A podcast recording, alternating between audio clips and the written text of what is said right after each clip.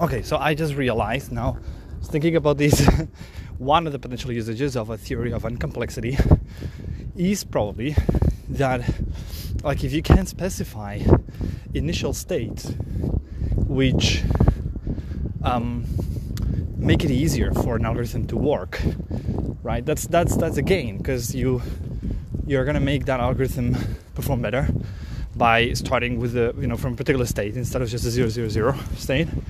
And I guess that's what this kind of theory will tell you, right? So this means you can probably work out like okay, so how does my end state look like for this class of algorithms or this algorithm?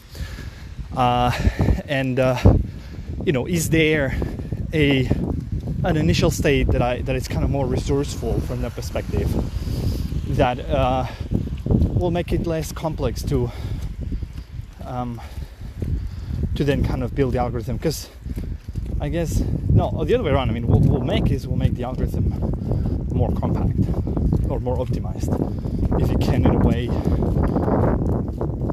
I mean I don't know. There could be. I haven't haven't thought that through enough but that's just um, a note to myself of you know that could be a potential usage